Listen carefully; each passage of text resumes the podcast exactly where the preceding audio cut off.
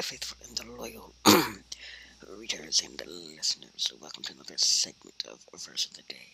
Today's verse comes from Isaiah 40, verses 4 and 5. And it says, Every valley shall be raised up, every mountain hill made low. The rough ground shall become level, the rugged places a plain, and the glory of the Lord will be revealed, and all people will see it together, for the mouth of the Lord has spoken.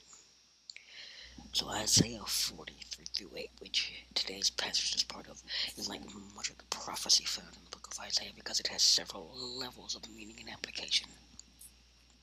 So the first one is they can refer to Jews, to the Jews' return and restoration from Israel exile after they had been conquered and deported from their homeland by the Babylonians as part of God's judgment. Number two, they can also refer to the coming of Messiah and the salvation he would bring. 3, they refer to the complete liberation of God's people at the end of time when God establishes a new heaven and a new earth where he will reign for eternity with his people. So that we understand the context around today's passage, we can actually look at today's passage. Verse 4 tells us that God is getting everything ready for something big to happen. That is what all the talk about valleys being lifted up, about mountains being made low, and rugged places being made smooth is all about.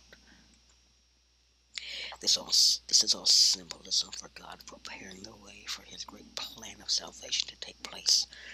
And then we come to verse five, which tells the glory of the Lord will be revealed. God knew that everything that happened in preparation for the revealing of His glory would not be enough to convince people of His wonder and greatness. Context, the people of Israel, they would see the wonder and greatness of the Lord when He freed them from Babylonian captivity. But to the rest of the world, He revealed His glory and power in an even greater way through Jesus Christ, who can who can free people from captivity to sin and bridge the gap of separation from God.